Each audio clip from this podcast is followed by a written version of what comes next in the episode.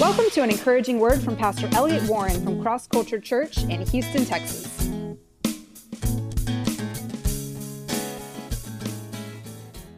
Demonic things, what do they do? I mean, like we've already seen they work differently in everybody, right? They can make you think a thought so strongly, and you feel the thought too. You can feel rejection. You can feel people are rejecting you. That thing could have come in when you were rejected by somebody growing up. And ever since then, you still feel that way. It still feels like everybody rejects you, and maybe they do. And something's working on the inside of you.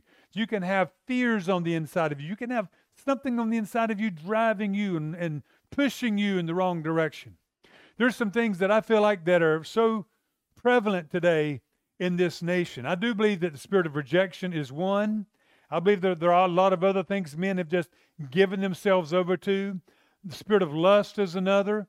You know, you have somebody who's been giving in to lust, you know, and pornography, and they just can't just say, oh, I'm just going to stop. Why? Because they're addicted to it. Something's on the inside of them now that's stronger than they are, driving them to do it.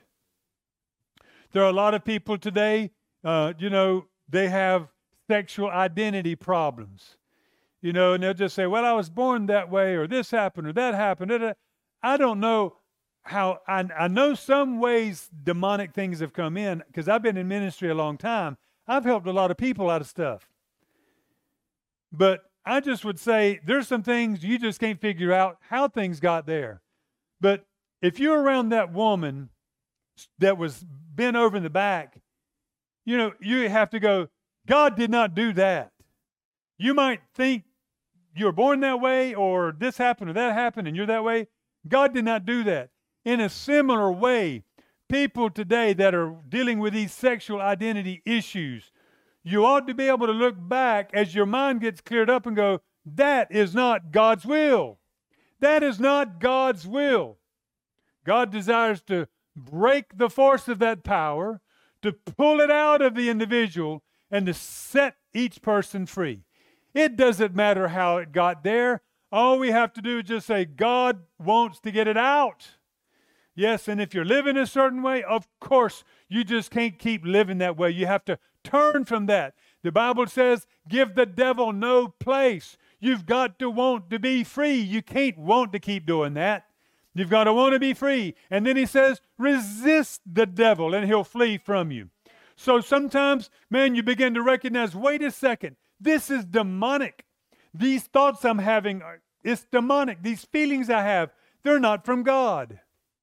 And it's not all just lust. I mean, I'm telling you, it can be, like I said, rejection, fear, anything that has a strong presence. It can be shame, it can be guilt, it can be so many things, but anything that has a strong force, like a presence inside you that's pushing you. Paul called them strongholds. He said, um, he was talking about these demonic things, and he calls them strongholds, empowering, empowered places. And he was referring at that time to them being in our minds. Anyway, so I just want to encourage you God wants to set you free. Don't be confused about your life. Don't think God made me this way. Don't think God made me with these drives. Why do I have these drives? Why do I have these feelings? Why do I have this and that? I don't know how that got there. All I know is that's not God. God will set you free. God wants to bring that thing out of your life, and you can be free from it.